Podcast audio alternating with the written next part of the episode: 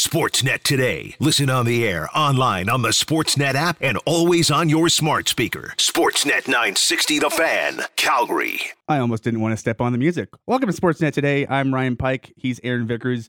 And we're joining you for the second time this week from the Doug Lacey's Basement Systems downtown studio. For Doug Lacey's Basement Systems, do you have cracks in your walls, floors, or ceilings? Visit dlbasementsystems.com for a free estimate. They are all things basementy. And Aaron and I were uh, lucky enough to grace your airwaves together on Tuesday, and apparently we did a good enough job that they didn't chase us out of the building and bar us from doing it again. So, Aaron, good to see you again, man. Not only that, they brought us coffee this time, Piker. We must be moving on up in the world here. I hope so. I hope so. Uh, we've got a lot to get to in the next hour. Uh, we'll be joined by the voice of the Calgary Wranglers, Sandra Prusina, to talk about the Wrangler season so far, and Brett Sutter reaching a huge milestone this week. And I imagine we'll probably get in some Flames talk too. Make sure you join us. Download the show in the Sportsnet Today feed at, on wherever you get your podcasts, and also text us your thoughts as we go along at 960 960. I'm loving this music in the background. I don't know if you still hear it in your I, headphones. I but- love this music. I don't know. I wonder what our next guest will think of this music. Well, should we invite her in? We might as well invite her in. Go ahead. All right, we're, we're uh, Sandra Prusina, the voice of the Calgary Wranglers, joins us now down the Atlas Pizza and Sports Bar guest hotline. Come on in and enjoy hockey and football game day specials at 6060 Memorial Drive Northeast. Pickup and delivery are also available at Atlas Pizza, so call them at 403 648 3344. How's it going, Sandra? I'm doing very well, guys. How are you? We're doing pretty well. I mean, it's been a busy week for you. Uh, a couple pretty interesting Calgary Wranglers games against the Ontario Reign, and I I know the schedule makers probably didn't plan this out, or maybe they did. I don't know. Uh, the Sutters carry a, a bit of weight uh, in a lot of hockey leagues, including that circuit. But I think it was pretty cool that they managed to schedule a game between Brett Sutter's new team and the team he spent the most time with in the American League, uh, the Ontario Reign, for his, his milestone game. Well, knowing that we're what 26 games into the season and he didn't get hurt, he suited up in every single game, and uh, I think it worked out really well. I don't know if it could have worked out any better than what we saw last night. It was truly one of those storybook games where the team was down two nothing, and the captain, after all the ceremony and all of these nice words from former coaches and teammates and present teammates and present coaching staff, and he's able to sort of absorb the moment. And then his team goes on to score five unanswered goals. He scores the game winner shorthanded. Just an incredible night at the Saddle Dome, and so great to see him get recognized as one of the only eight people to reach this accomplishment. I think that really puts it into perspective. Oh, I was going to say I was I was uh, looking at my social media memories this morning, and one of the things that popped up was I think it was the, uh, the today in 2018, like 14 years ago, that he made his his National Hockey League debut with the Flames. Obviously, he hasn't played a ton at the National Hockey League level, but you know, like you mentioned, you know, very few people a have uh, you know have the gumption to stick with it for that long in the American League, and b he seems to really you know when I spoke with him uh, a couple weeks ago for for another project I'm working on, he he was mentioning you know how excited he gets to be a part of other guys getting a chance to play at the NHL level. So I was just curious, you know, what does he mean to that group? Because you know having a guy with that much experience at the pro level has to be invaluable for some of these young guys. And it's not even the young guys, Ryan. I was just listening to what Kevin Rooney had to say after the game, and they've played all of six games together. And Kevin basically saying yesterday that he please, feels like he's played with Brett Sutter his entire life. So he's having an impact on the younger guys. I've heard that Jakob Pelletier and Connor Zary call him dad, even though he's not that old. I mean, he's 35. I don't think we can call 35 old. I guess in hockey years it's a little bit different, but he's he's seen a lot of things over his 1,000 games, and he's had a lot of different experiences. He's worn the C in three different spots, including Calgary. And I think for Brett, it really is a testament not only to the love of the game, but the support system he has around him. Because I know it, it's a bit of a cliche saying, but it does take a village. No matter what you do, you have, you need to have really good people around you who not only keep you grounded but keep you supported and give you that support that you need. He is a father to three children, and his wife obviously does a lot of work. And then he comes from the Sutter family, so you know how hard they work on and off the season just to keep the farm running and and all of those good habits that he's picked up over the years. So that kind of experience for the Wranglers, especially those younger guys, I think it's invaluable. Sandra Prusina, the voice of the Calgary Wranglers, joins us. In bigger picture, Sandra, Matthew Phillips is still eighth in league scoring despite not playing since December 3rd. But in his absence, while he's been up with the Calgary Flames, who's driving the offense for the Calgary Wranglers right now? Who's stepped up in Matthew Phillips' absence to make sure this team is still producing wins? So if we're just looking at statistics, it would be Jakob Pelletier and Connor Zary. Pelletier, I think more so. I find that he's driving the play and he's just so exemplary at both ends of the ice. He plays a complete 200 foot game. But I think you really need to look at head coach Mitch Love and the coaching staff with the Wranglers. They've really made the next man mentality a focal point of this season. And it's true when you look at the forwards and when you look at the back end because you've got Dennis Gilbert, Nick DeSimone up with the big club right now, and guys like Colton Poolman and Josh Brook, they've been able to step into a top six role after being sort of in that seven, eight role and being able to play minutes. Somebody like Brook also taking a couple of spins on the power play, picked up some points. So I think the next man up mentality is is really just the motto of this team. So I don't want to pick and choose certain players because the nice thing with with Mitch Love's game plan is the fact he can roll four lines and he can roll three defensive pairings and everybody feels confident. I thought Adam Klapka had a fantastic two game set versus the Ontario Reign. Emilio Pettersson really finding his footing as of late. Uh, he turned a corner this month and he looks like a completely different player. And then you always know you're going to get really good minutes out of Walker Duehr, Ben Jones. He's he's had a great season.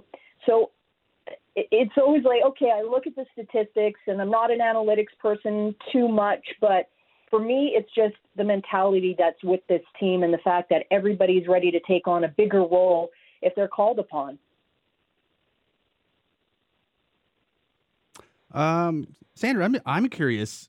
If you look at the the numbers, obviously, you know the whole team, including Dustin Wolf, sort of had a, a bit of a slow start. But you know, after after seeing a few games and then looking at the uh the, the goalie leaderboard, very quietly, it seems like Dustin Wolf is racking up. You know, he's I think he's top five and he's the outright leader in wins by four or five. Uh, he's among the leaders in shutouts, among the leaders in save percentage, goals against, basically whatever measure you want to come up with for goaltender uh, production. He's he's acing it. What's this season been like uh, from from up on high? Because it, it seems you know at least the numbers suggest that he's you know in the running for uh, probably another AHL goaltender of the year award. I agree. And earlier this week, he'd hit his, and just keep in mind, this is his sophomore season, and he's already hit 50 victories in the American Hockey League. And I think there was talk a little bit early in the season and ponderings, okay, will there be a sophomore slump? And you're going to a different market, you're going to a Canadian market with an NHL franchise, and you'll be playing in front of the big club's coaching staff and the owners and everything every single night. So I think just naturally on a human level, that there was an adjustment period and a little bit, not necessarily culture shock because he's been around passionate hockey markets before, but things are a little bit different in Calgary and the expectations are a little bit higher. And once he started to get into a groove, I mean, just the eye test, I'm not a goaltending expert in terms of just style and things like that, but from my vantage point, when he makes a save, there are very few rebounds. If there is a rebound, it's smartly tucked into a corner or out of a dangerous area. He's phenomenal with his glove. His eye is always on the play. And even if there is a turnover and he faces a point point blank shot, shot he's ready. He's he's focused on the game. And uh, one thing that really sticks out to me about Dustin is first his lateral movement, because obviously he's not as big as most goalies are. So he has to outsmart the play, which means He's really good at tracking the puck through traffic, and that is absolutely what stands out. And Peter Loubardias was in the booth with me yesterday, and I remember at one point he brought something like that up during the broadcast as well, saying he's just so keen at tracking the puck, and he never cheats. And that's one of those things where I, I think back to some of the goals we've seen scored for the opposition goalies, where they leave a little peek, and I think of Matthew Phillips scoring a couple of those ones that snuck in on the post. That's not going to happen with Dustin Wolf. He's very, very regimented. He, I always watch him. He's probably out sitting on the bench. I would say maybe 45 minutes ahead of warm up, and he's just visualizing the game. And he's the only one out there. He's not listening to music. He's just got his Gatorade or his BioSteel. I'm not sure what it is, but he's just focused on the game and he's looking at the ice and he's just uh, a fascinating specimen of a goaltender. And I think people, you know, you want to keep those expectations tempered, but he is a lot of fun to watch. And I haven't seen him take a night off yet. I think the burning question to ask now is: Is it red Gatorade? Is it blue Gatorade? What's oh, yellow? Are we going off the board here, or is it Is, concealed is, is it, in the? Is it purple? Here's the thing with that: he's drinking out of one of those cups. So I can't tell because it's not a clear bottle. So it's one of those old fashioned Gatorade type cups that we probably had as kids. So it's tough to tell what kind of color the the substance is, but whatever it is, it's working. The mystery grows. Dustin Wolf obviously is going to get a lot of attention. Matthew Phillips certainly has, given his story, where he's from. Jakob Pelletier, Connor Zary have that first round pedigree, so they naturally get a lot of attention. But I want to ask you about Jeremy Poirier, who leads the AHL in defense scoring among the rookie class. He's got four goals, 15 assists for 19 points in 26 games. Just curious how you've seen his progression and evolution as a guy coming out of the Quebec League and debuting as a pro with the Calgary Wranglers. Yeah, and he scored two of the most important goals so far in Calgary Wranglers history in the first ever goal and the first overtime goal. Um, he is, as advertised, he's got silky smooth skating. He's wonderful on the power play. He can quarterback it. He absolutely drives the play. Um, what I like about him is his vision, and both in terms of skating, always head up. He's looking for the next play. I find that he sees a play two or three steps ahead of actually seeing it develop as somebody that's watching the game. So he's fascinating in that sense. I understand that his defensive game is a work in progress, but what the Flames and Wranglers coaching staff are allowing him to do is figure it out. And he's had a few defensive partners. Um, it's been a little bit of a rotation, obviously, on that Wranglers blue line. And uh, oddly enough, he hasn't played at all with Yan Kuznetsov out of everybody with his former junior teammate, but he adapts really well to whomever he's paired with on the blue line. So I think for him, going forward, you know you're going to get the points with him. He'll be great on the power play. He can still eat up a lot of minutes, but it's that complete game now. It's about being able to be strong defensively. The nice thing is, if he does get in trouble, he can stick handle and skate him way, skate his way out of it. But I think if you're going to make that transition to the NHL, I'm not sure if you could do that right away. So continue to hone his skills in the AHL, and then eventually, hopefully, he'll be able to make that jump. But uh, was talking about it yesterday with Logan. And if you think back to Calgary Flames training camp, I believe he actually stuck around a little bit longer than some of the younger players did because I think they see something within him and there is a very high ceiling, but you just got to get there and you got to work on it and you have to have a well-rounded game as all young defensemen do. Sandra Prusina, voice of the Calgary Wranglers, joining us on Sportsnet 960 The Fan. Sandra, you, I think you, you, you hit something that I wanted to ask you about uh, in passing. You, you, mentioned the performance that Poirier had at uh, at training camp, and I, you know, when Daryl Sutter, uh, unprompted, says nice things about you, you know you're doing something right.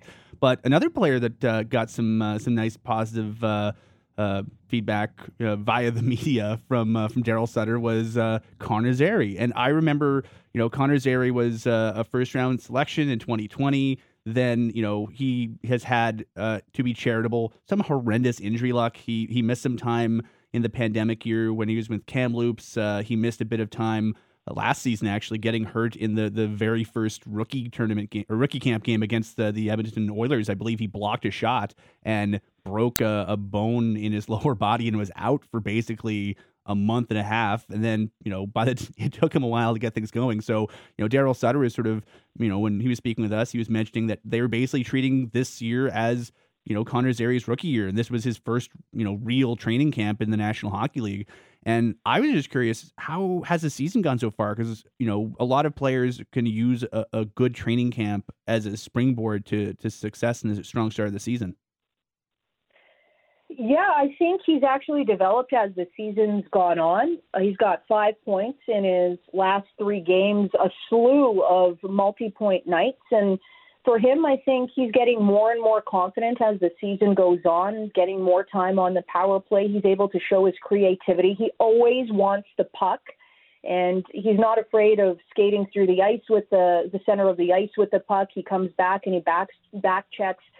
So I think for Connor, it's just getting that confidence. And to start the season, obviously there was a little of experimentation to see what the lines were going to look like. But I remember those first two games versus Coachella, and the top line was Matthew Phillips, Connor Zary, and Jakob Pelletier. Eventually, they got separated, and all three players went went in different directions. Where Pelletier was gaining more confidence playing with Phillips, and then Zary was playing on the second line with Ben Jones, who's done a lot of heavy lifting. So for Connor, he's back on the top line again, and he's he's been able to adapt really well. And I think for him, it's just getting that complementary 200 foot game going. We know he has a nose for the net. He can grind. He can have a motor that doesn't count. It's just about making sure you're doing what needs to be done in your back end to be successful in the offensive zone. Well, you might as well complete the hat trick then, and you touched on him a little bit. And Jakob Pelletier, who was an all named to the All Rookie team last season, there was a vacancy in Calgary's top six, top nine heading into training camp, and there were a couple of veterans invited on PTOS. But I think a lot of us fans and media alike, and obviously the organization too, was curious to see where Jakob Pelletier was. And it's tough for a 21 year old on a Daryl Sutter team to crack a top six role. And unfortunately, he didn't out of camp. But by by and large, it looks, at least from a stat line perspective, that he's made the most of his opportunity in the AHL. He's within the top 15 in scoring, 11 goals, 17 assists, 28 points. Take us beyond that stat line, though. What have you seen in terms of his ability to bounce back from what had to have been a disappointing training camp, not making the team, and using that as motivation to propel himself forward into a situation where he's been one of their top forwards? Yeah, he's a complete player. And I think early in the season, he saw those struggles that maybe bubbled over from Calgary Flames training camp. He went pointless. I think it was in his first four or five games, and then he essentially exploded after that. He's had three point nights, actually three or four, excuse me, three or four of them.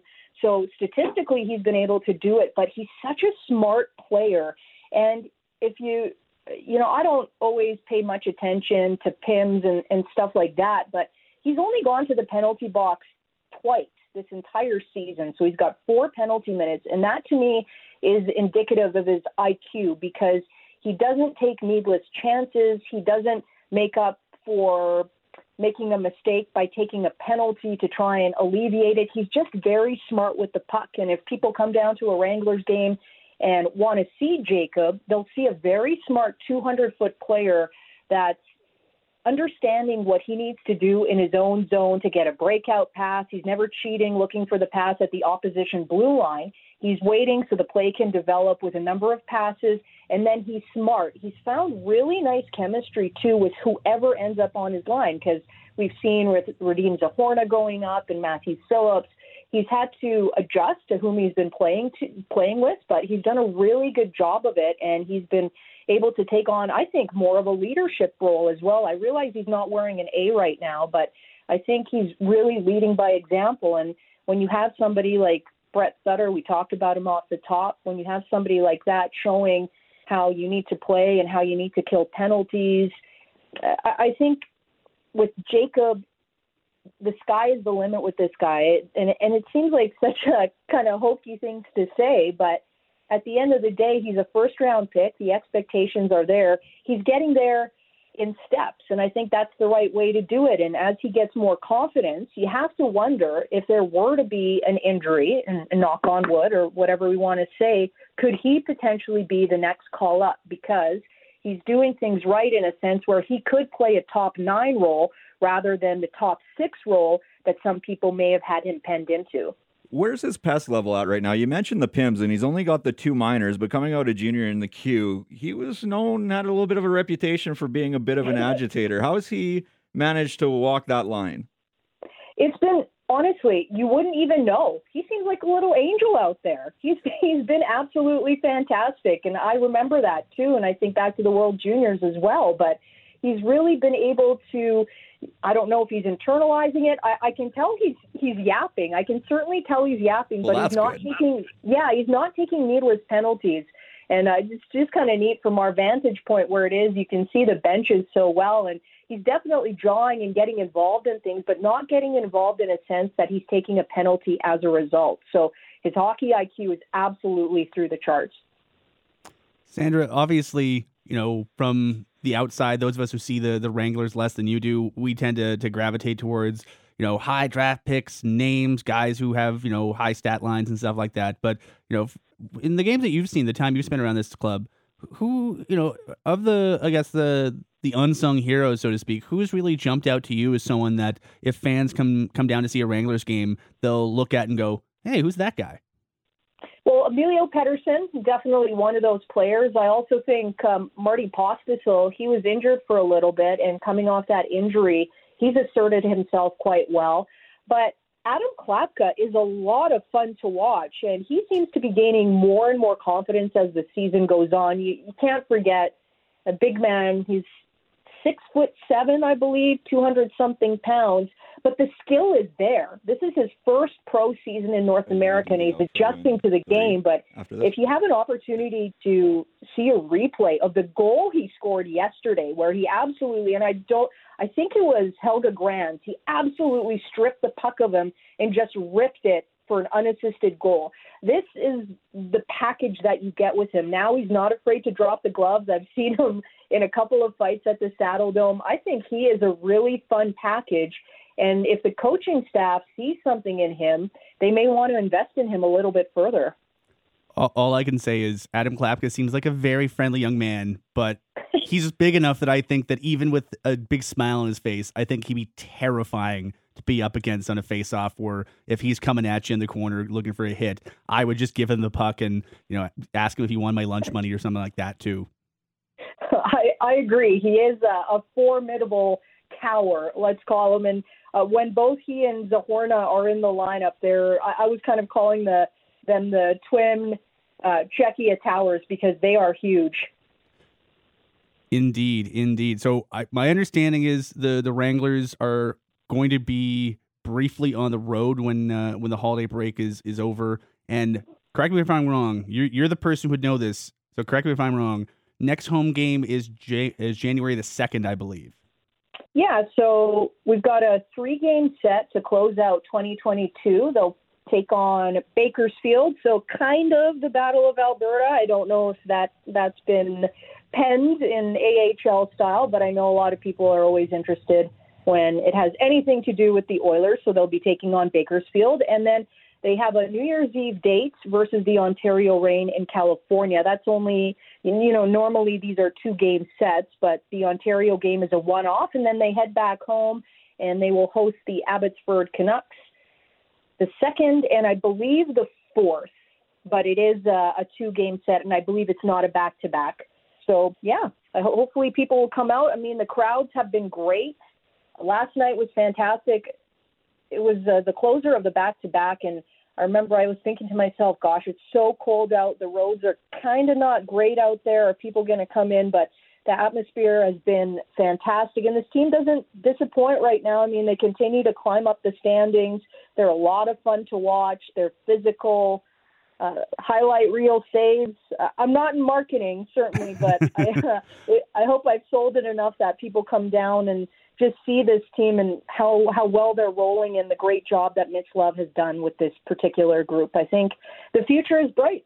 I'll I'll say this as someone who regularly doesn't get their Christmas shopping done until today.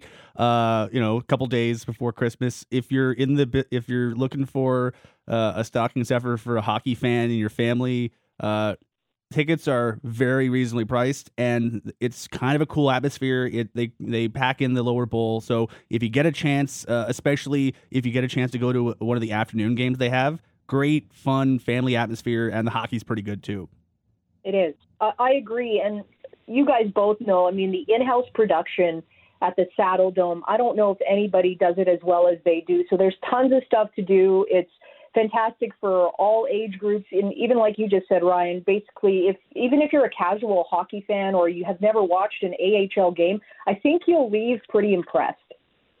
Well, thanks for joining us, Sandra. That was Sandra Prusina, the voice of the Calgary Wranglers. Uh, as mentioned, the Wranglers are heading on the road after Christmas for a few games, and they're back at home on January 2nd to kick off a homestand. Uh, Sandra joined us on the Atlas Pizza and Sports Bar guest hotline. Dine in, pick up, or have your game day special delivered. Find out why Atlas Pizza is a 14 time Consumer Choice Award winner, 6060 Memorial Drive Southeast, or call 403 248 3344. Well, it's been cold in Calgary. The Calgary Flames have been heating up down in California. They swept two games of the San Jose Sharks, and they begin a back-to-back set on Thursday night in Los Angeles. We look ahead to Thursday's big game around the corner on Sportsnet 960 The Fan. Back to Sportsnet today on Sportsnet 960 The Fan. Our outstanding producers are batting 1,000 on intro music this hour. Cam, I want to know what your DJ name is. It's been a long time since I had one. What was it? What was the go-to? You can't leave us hanging like this. So my last name is Hughes, right? Yeah. But it's spelled H U G H E S. But if you drop the G H, it's just the color, right? Hughes. Oh, Ran that for a bit. Let that marinate you won't find for a that little anywhere bit. though. It's radio only information. This is Sportsnet Today with Ryan Pike and Aaron Vickers, broadcasting to you from the Doug Lacey's Basement Systems downtown studio, brought to you by Doug Lacey's Basement Systems. We are your local experts for basement waterproofing, sump pumps, crawl spaces, foundation repair, and radon mitigation. We are all things basementy. Visit dlbasementsystemscalgary.com. Download the show in the Sportsnet Today feed and tell us your thoughts at 960 960 on the text line.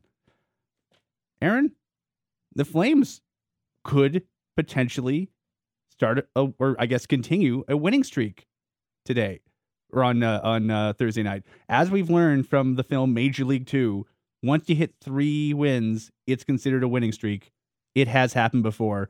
For the Calgary Flames, they've won 3 games in a row twice this season. They rattled off 3 in a row to begin their regular season and then went a while without doing it. Uh, earlier this month, they won 3 in a row and then they lost uh, five in a row, including three overtime points.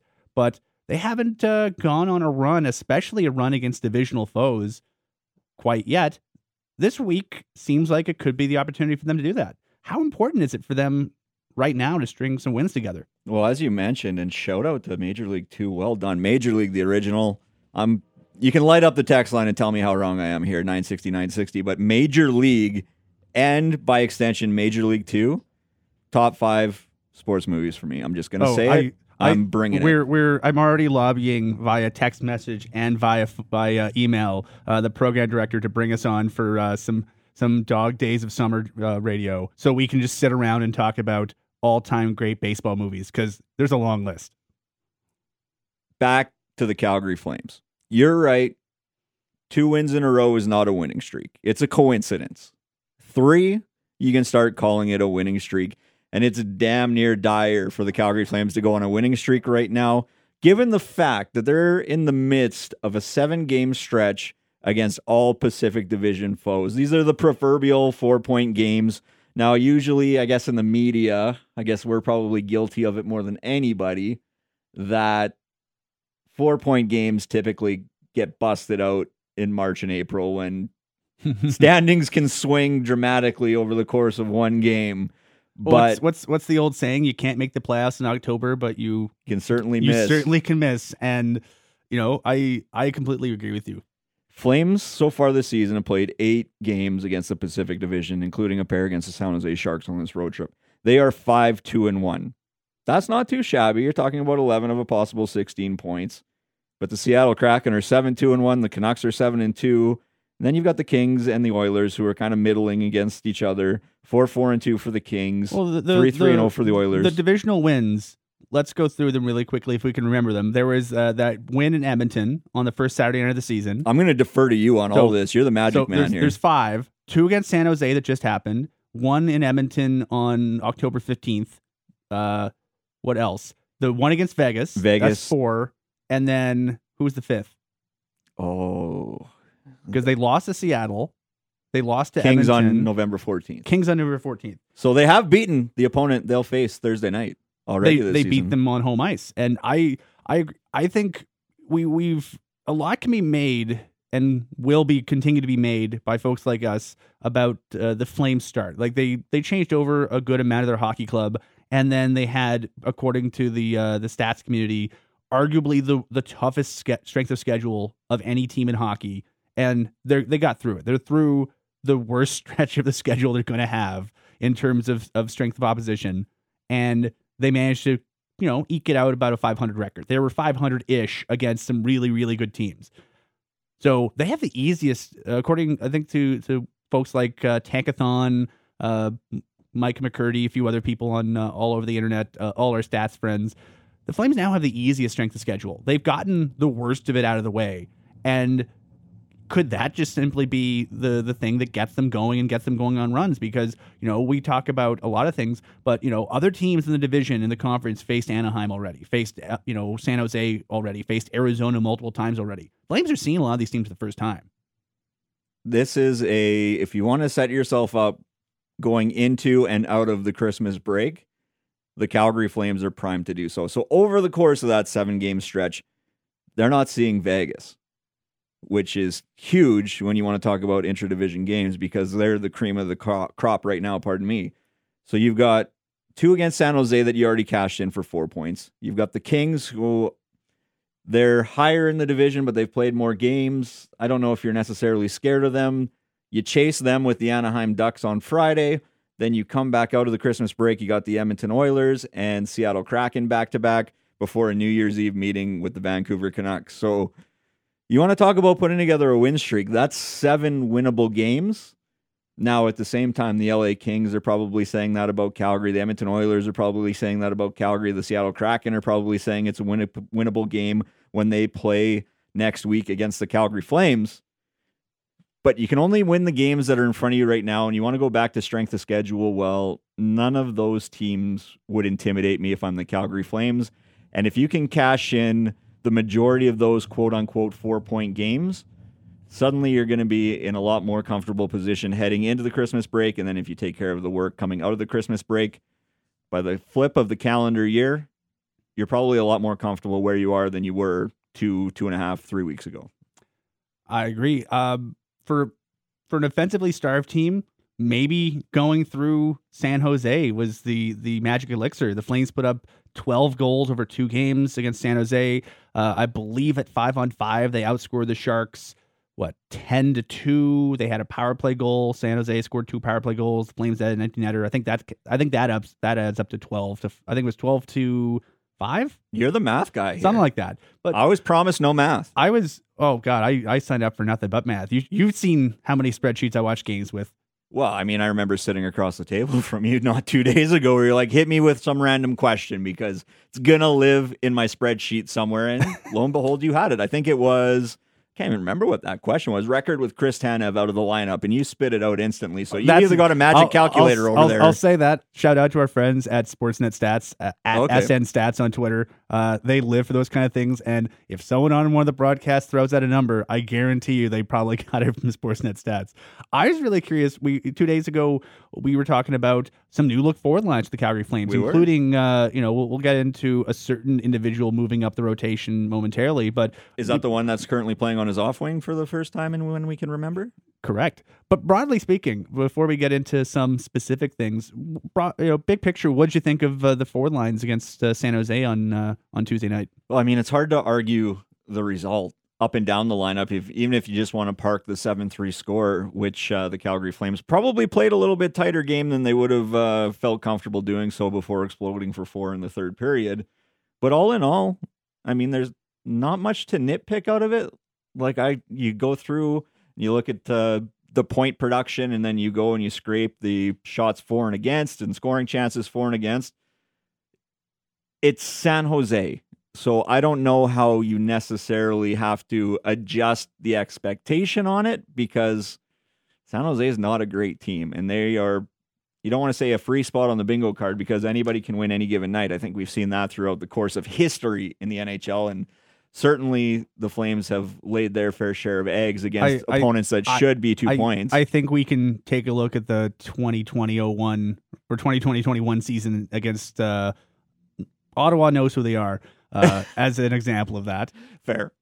So again, tempered or you put an asterisk or you do whatever you want to do, but overall collectively, I thought all four lines fulfilled a role that they needed to, you know, slot in and accomplish in order for this group to have suc- success. Lines 1 through 4. There wasn't a lot to to really go for me anyways go, "Oh, that was so bad. They need to fix this. They need to adjust this." But again, It- it's San Jose for me. How about you? For for me, I like I I I think the the two game set against San Jose, sure on paper you got four out of four points. Uh, you know, Daryl Sutter says that for long road trips, if you get as many points as you do games, you you know you're broken even, and then you try to try to gain some ground with the other games you have. So they've guaranteed themselves that they're going to come home at least with as many points as games, but. It felt like kind of a microcosm of the season so far for them because you know we we saw you know them the first game they were just absolutely shellacking the the the Sharks with scoring chances, couldn't bury enough, and then all of a sudden, beginning of the third period, after a really close game, everything goes in, and we saw that a bit in the third period of uh, of Tuesday's games too. Absolutely. We saw the Flames play exceptionally well at stretches, you know, with a really good forecheck that led to two goals in 30 seconds, which is always a great way to start. But then, you know, on one hand, they won 7-3. On the other hand, they allowed 2 nothing and 3-1 leads to get uh, to get you know, sliced and diced away, but they still found ways to win and for a group that I think had found ways to lose quite often, especially, you know, if you look at the the 5-game losing streak, if you look at the aggregate of just the results, man, they you know they they didn't get what they needed to get out of pl- enough players to turn a couple of those regulation losses into overtime losses or those overtime losses into regulation wins. But on the other hand, if you look at the the, the way they played and the shape of their game in general, they were right there with them the whole time. They just found ways to to lose, and I think if they can find in their game the ability to find ways to win more often, like they did against San Jose, with you know guy guy we'll, talk about in a second, Milan Lucic. I don't think anyone really you know penciled in Milan Lucic for t- a, a game winning goal and a, a- a setup of a game winning goal in consecutive games, but that's kind of what they need to get out of their group this season in order to to move up the table, doesn't it?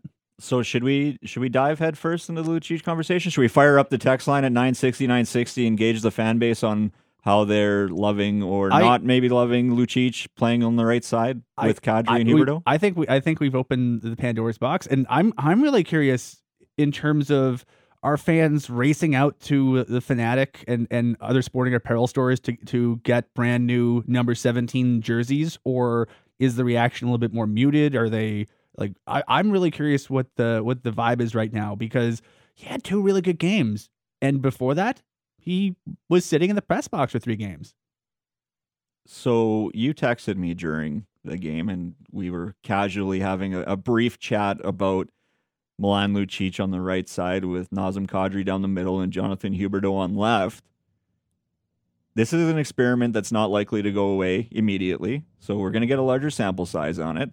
But through 11 ish minutes of five on five play for that trio, what's the impression they left you with?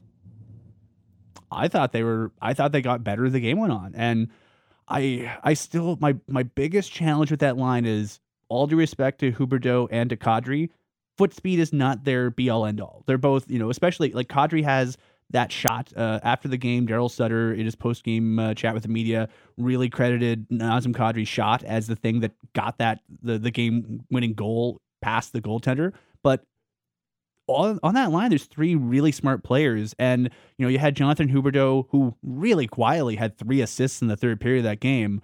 Uh, and one of them was an empty netter, but he was completely engaged in that period and he makes you know he basically takes the hit and makes a, a quick little pass at the blue line to get the puck out the, into the neutral zone and all of a sudden you know one one quick little sacrifice play and they have a two on two and Lucic makes a really smart play and executes it really well and Kadri's home free. And they they made a they're a group of players that that you know none of them are are spring chickens but they've they've all been around the league long enough that they know how to make space, they know how to take advantage of space, and they know how to how to connect on those kind of plays and execute on those kind of plays. If they can do it consistently, then I, you know, as much as you probably want to see a, a bit more foot speed or a bit more youth on that trio, I don't know if you really want to break them up if they're scoring goals.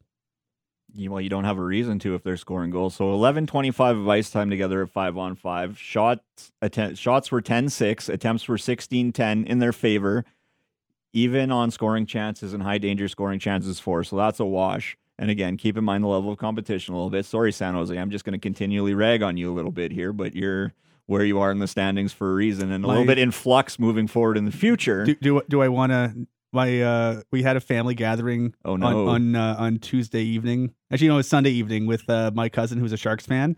He showed up in his Pavelski jersey, and then I got the saddest text from him after the game about uh, how the Sharks looked. Uh, let's just say it involved Connor Bedard. Okay, so that just re- Sharks fans are not at the point of denial, so I feel like I can just lay into them a little bit more. I felt that that line, that trio, was slow getting up and down the ice. Yet Huberdeau, as you mentioned, three assists. Lucic was good for one and one. Kadri had two goals, including the winner. Like you can't argue the results, and there's no reason to swap it up to see if you're going to get different results when you're already getting the desired results you want out of a line that is in the top six and paid to produce, for lack of a better term. Maybe not necessarily Milan Lucic. He's definitely well paid. I don't think you're expecting him to pot two points a night, including a goal, but here I, we are. I I think you're hoping for a guy with his pedigree and his reputation. You're hoping that at the very least you saw off even. And if they can, if his line, whoever he's playing with, can score more than they give up, I think you have to take that for what it is. Uh, I'm I'm really curious. You know, like we the only goal, or actually the the only line, since you probably have uh, a website open in front of you, the only the only line of the forward lines that didn't score was the possession beast of Mangiapane, Coleman, and Backlund. And on Tuesday, you and I spoke quite a bit about fan excitement to see that line reunited. I know, uh, you know, after us, you know, uh, Pat Steinberg on Flames Talk and uh, and other colorful characters also discussed the excitement for the return of that line. Th- They were as advertised, but they just found ways to not score. They they whatever disease of the rest of the team got cured of with the the trip to California. It seems like Backlund's line either still has it or caught it. But w- do they need to do anything different? You think? no, to- they they need to do exactly the same by any metric other than other than I'm using air quotes because that's what matters at the end of the day. Any metric other than goals, assists, points, they were Calgary's best line in that game. Shot attempts were 18-3 in their favor. 18-3. They carried the play when they were on the ice. They dominated the opposition. You name it. Expected goals, expected goals against, whatever stat you want to use to to define the metric of what success is for a line outside of producing actual points, which again, at the end of the day, is the goal. But far and away, their best line Tuesday night against the San Jose Sharks. You don't ask them to do anything different. Keep approaching it the same way. Keep doing exactly what you're doing, and then those results will come. For me, you I'm I'm very similar with that. I and I think I think the big challenge is for me. You, you just want that line to find some consistency because you know Andrew Mangiapane in particular, like Coleman and Backlund have been extremely consistent. They haven't scored a ton, but that's not really what they're asked to do. But when you're making 5.8 million dollars and you're you're no you can no longer be considered you know a, a surprise or a success story. This is the expectation from Mangiapane. He's got to score goals. I don't know if he gets back to 35 goals again. We talked about this on Tuesday. I don't think I don't think he gets back at least this season to that level.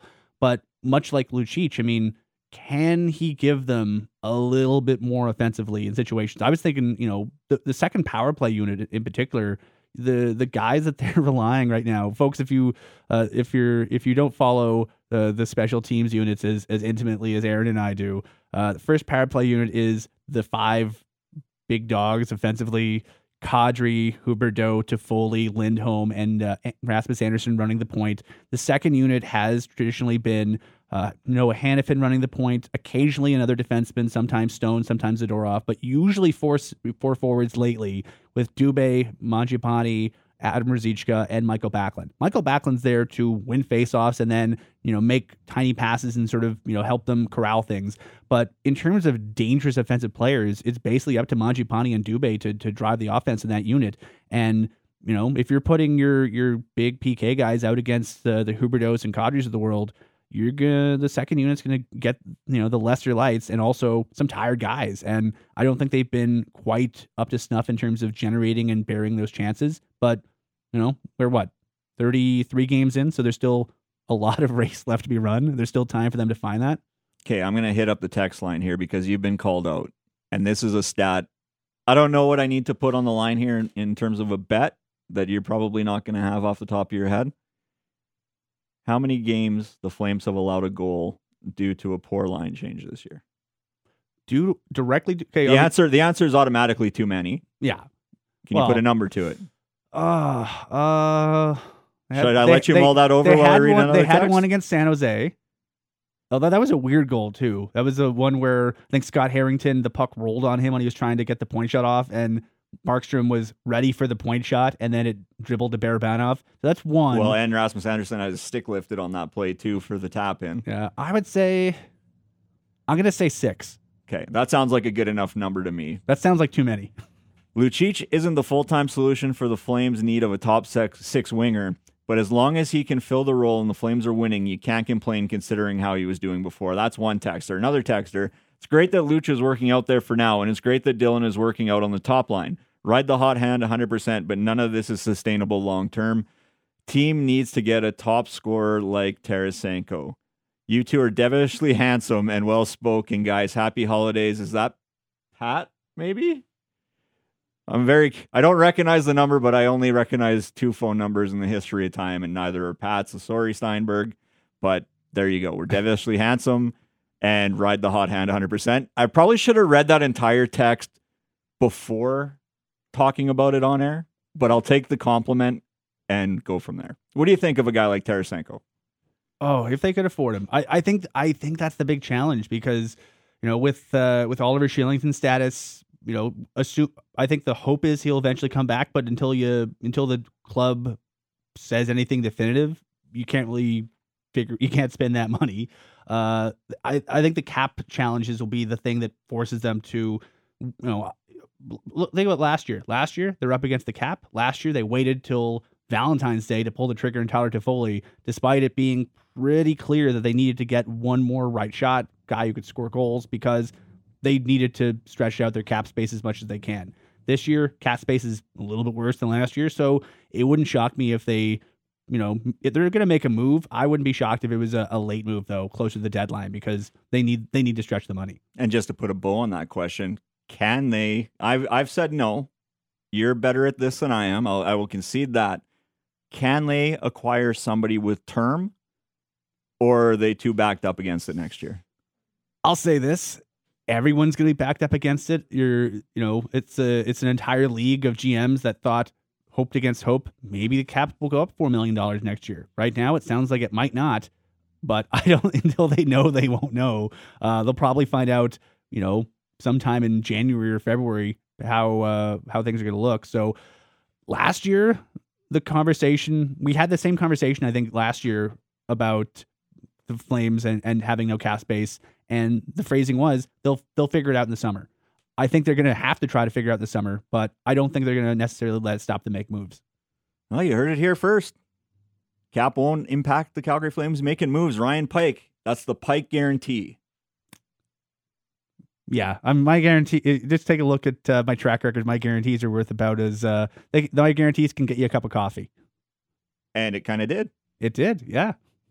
Let's take it. Bring us home. Let's take it. All right. Uh, that'll do it for this hour of Sportsnet today. For outstanding producers Cam Hughes and Taylor Dingman, for Ryan Pike and Aaron Vickers, thank you for tuning in to Sportsnet today. We're on demand at your fingertips with Sportsnet today. Subscribe to our podcast feed on Apple, Spotify, Google, Amazon, and wherever else you get your podcasts. Coming up next is Flames Talk with Pat Steinberg. Then it's Flames warm up before the Flames and the Kings drop the puck at 8:30 on Sportsnet 960 The Fan.